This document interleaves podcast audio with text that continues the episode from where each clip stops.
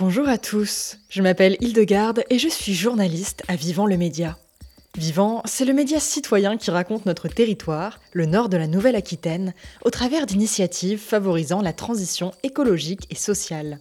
C'est un média où les petites histoires parlent pour les grandes avancées en matière de transformation du monde.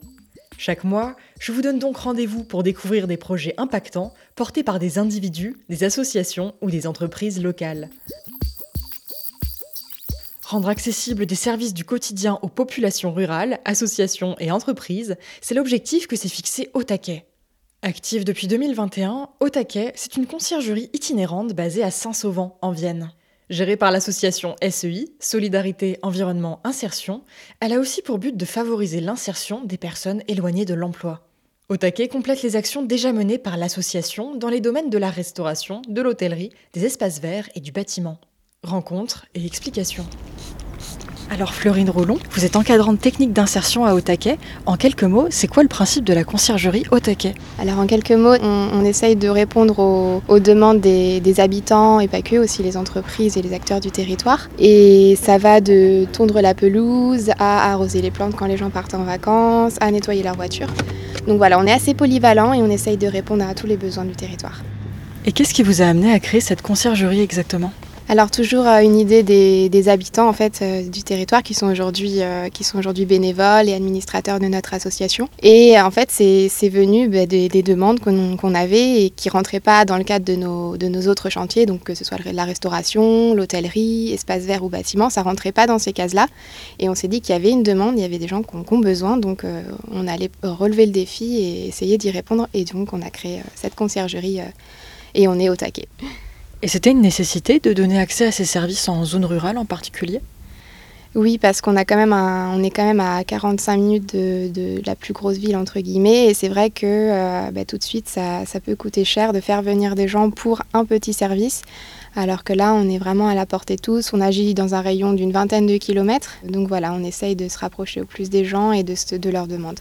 Alors Florine Roulon, au taquet, c'est une entreprise d'insertion. Quels sont les publics qui viennent se former ici? Alors on a beaucoup de, profils différents. Enfin, c'est un poste polyvalent, donc euh, souvent les, personnes ne savent vraiment pas vers quoi se tourner et choisissent la conciergerie pour justement euh, toucher un peu à tout et voir ce qui leur plaise le plus, leur plaise le moins. Et donc voilà, ils se servent un peu de, ça comme tremplin pour voir euh, par la suite ce qui leur va et surtout pour travailler l'autonomie parce qu'être concierge c'est quand même être autonome et, et se débrouiller devant chaque situation tout seul. Alors Baptiste Chopin, bonjour. Bonjour. Vous participez aujourd'hui à une opération de nettoyage automobile avec Otaquet. Pour quelle raison? Euh, ben, Tout simplement pour découvrir un autre métier, parce que je fais de l'espace vert de base. Et je voulais euh, voir ben, ce que ça donnait de nettoyer les véhicules, euh, les compétences que ça peut apporter aussi pour l'avenir. Ça m'a appris beaucoup de compétences, aussi apprendre à me servir d'un outil motorisé, même si je le fais de base. Donc ça permet d'apprendre plein de choses au niveau d'être autonome, euh, à évoluer euh, personnellement dans sa tête aussi, construire un avenir euh, durable et solide. Et qu'est-ce qui vous a amené à chercher un parcours d'insertion? Vous étiez en recherche d'emploi et vous aviez besoin de ce soutien? Alors oui, tout à fait. J'étais en recherche d'emploi. Je suis commerçant de base. Et j'ai eu mon CAP d'employé de commerce multispécialité. Et suite à ça, j'ai arrêté le commerce. C'était trop compliqué, il y avait trop de contraintes. Et après, ben, j'ai découvert avec euh, la mission locale euh, le chantier d'insertion à SEI et j'ai postulé, j'ai été recruté en tant qu'agent polyvalent euh, en espace vert. Et qu'est-ce que ça serait l'objectif à la fin de ce contrat? Alors l'objectif, tout simplement, j'ai passé une formation dans un métier qui me tient à cœur depuis maintenant deux ans et demi, c'est des ratiseurs. Donc j'ai passé la formation, ça m'a été financé par la SEI et ça m'a permis d'avoir donc le diplôme et de rechercher euh, les entreprises euh, qui recrutent dans le, dans le métier de dératiseur.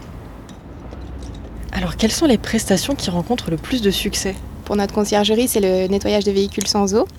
Donc c'est un, dispositif qui s'appelle l'AVO et on nettoie euh, des véhicules sur, soit sur des parkings ou euh, sur le lieu de travail des personnes. Et on utilise des produits euh, biodégradables et donc ça, ça relie à la fois le côté écologique et aussi le fait de passer par nous valorise ce côté social. Retrouvez l'intégralité des interviews et reportages de Vivant la radio sur vivant-le-média.fr. Vous venez d'entendre Florine Roulon nous présenter Au la conciergerie itinérante de l'association SEI en Vienne.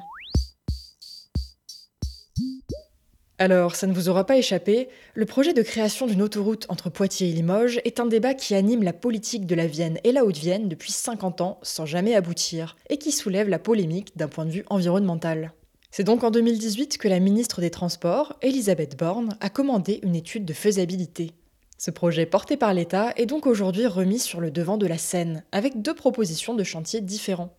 Première proposition, il s'agirait de construire 110 km d'autoroute entre les deux métropoles pour désengorger la RN 147. Un aménagement qui devrait permettre d'effectuer le trajet en une cinquantaine de minutes contre 1h40 dans la configuration actuelle. Ce projet coûterait 1 milliard d'euros d'investissement, financé pour moitié par des fonds publics. La réalisation et l'exploitation de l'autoroute seraient confiées à un concessionnaire qui percevrait, en contrepartie, des revenus grâce au péage. Un business plutôt lucratif. Ça reviendrait à 14 euros pour les véhicules légers et 22 euros pour les poids lourds, sans tarif préférentiel pour les locaux.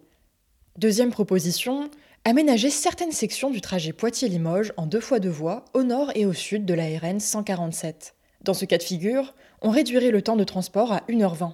Un scénario qui serait, lui, intégralement financé par des fonds publics à hauteur de 450 millions d'euros. Au niveau du calendrier, là où le premier projet d'autoroute serait mis en service en 2030, il faudrait 5 années de plus au second pour voir le jour. Alors, quels sont les arguments en faveur et contre ce projet? Selon le site de la DREAL, la Direction régionale de l'environnement, de l'aménagement et du logement, la nationale 147 est une route accidentogène, sinueuse, avec des dépassements difficiles et dangereux. L'organisme estime aussi que le nombre de véhicules est problématique. Entre 6600 et 10 700 traversent chaque jour des bourgs comme Mignalo-Beauvoir, Lomézé, Lussac-les-Châteaux ou encore Moulimes, créant des embouteillages sur leur passage. L'Adréal pointe également du doigt l'insuffisance des transports en commun pour justifier ce projet d'autoroute. Selon elle, la ligne de train Poitiers-Limoges ne serait pas suffisamment performante, car trop ancienne et lente, avec son trajet d'une heure cinquante environ. Du côté des opposants, on retrouve, en premier lieu, l'argument de l'impact sur l'environnement. D'après la CID, l'association de citoyens indépendants déterminés à défendre leur environnement, cette autoroute ferait perdre 800 hectares de terre au total. Dans la Vienne, environ 200 hectares seraient impactés. En plus d'endommager des espaces naturels, cela représenterait aussi des pertes sèches pour les agriculteurs. Un autre argument contre ce projet serait que les communes de la RN 147 soient encore plus isolées en étant privées de ce trafic routier. Une consultation préalable a commencé début janvier et se termine le 20 mars pour discuter localement du projet. Il ne s'agit pas d'un référendum, mais plutôt d'une collecte d'arguments.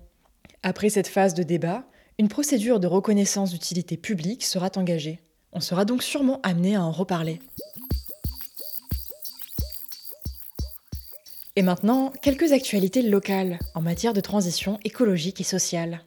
Entre le 26 mars et le 10 avril, c'est la quinzaine du compostage. Un événement national pour mettre à l'honneur ce mode de décomposition des déchets alimentaires qui permet de réduire d'un tiers le volume des ordures ménagères tout en nourrissant nos sols. À Montmorillon, vous êtes invité à venir construire un pot composteur pour recueillir les biodéchets sur l'un des terrains de l'association Jardin Partagé de Montmorillon. Si l'aventure vous tente, rendez-vous le 5 avril entre 18 et 20 h au 20 chemin des Ilettes. Mais avant, vous avez besoin d'un petit rappel sur les principes essentiels du compost? Écoutez Pierre-Jean Glasson, fondateur de l'association Compostage, nous en expliquer les rudiments.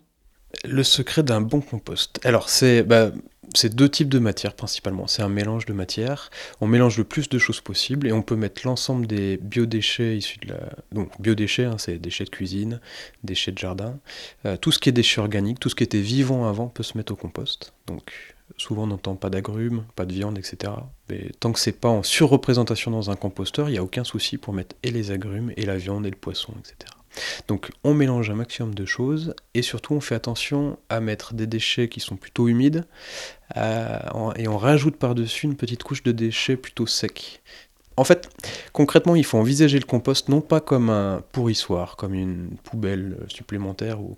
Moi, je l'envisage vraiment plus comme euh, limite un aquarium.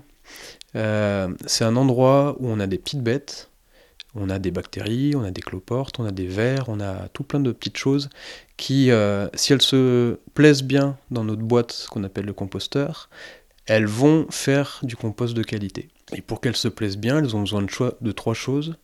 Euh, elles ont besoin d'une nourriture équilibrée, donc c'est ce que je viens d'expliquer plus ou moins, les matières humides et les matières sèches. Elles ont besoin d'humidité, parce qu'elles boivent, et elles ont besoin de respirer, elles ont besoin d'oxygène, donc il va falloir brasser son compost. Et en fait, faire du compost, ou piloter un composteur, c'est maîtriser ces trois points, la nourriture équilibrée, l'aération, l'humidité. Le 19 mars, à l'occasion de la Journée mondiale de l'eau, le CPIE Val de Gartempe vous emmène au cœur des zones humides du Sud-Vienne. Pour découvrir les richesses de cette ressource au fil de l'eau, rendez-vous à 10h au point de rendez-vous qui vous sera communiqué après réservation au 05 49 91 71 54. Jusqu'au 20 mars inclus, c'est la semaine de la visibilité à Poitiers. Une semaine pour mettre en avant l'égalité et la lutte contre les discriminations au travers d'un programme culturel riche. Match d'impro, ciné-débat, handisport, ateliers de création et start-up inclusive, découvrez cette foule d'activités sur le site de poitiers.fr. Le 25 mars, c'est la grève mondiale pour le climat. Après deux années de mobilisation perturbée à cause de la crise sanitaire, ce mouvement de grève initié par Greta Thunberg en 2018 aspire à un nouveau souffle. L'enjeu Manifester contre l'inaction climatique de la classe dirigeante dans la foulée d'une COP26 jugée décevante. Pour découvrir les marches près de chez vous ou en organiser une, rendez-vous sur grèveclimat25mars.fr. Et c'est déjà la fin de Vivant l'émission. Une réalisation de Vivant le Média, service de presse en ligne dédié aux actualités et initiatives pour la transition écologique et sociale dans le nord de la Nouvelle-Aquitaine. Retrouvez tous nos reportages, podcasts et interviews sur vivant-le-média.fr. Merci de nous avoir suivis et à très vite dans Vivant l'émission.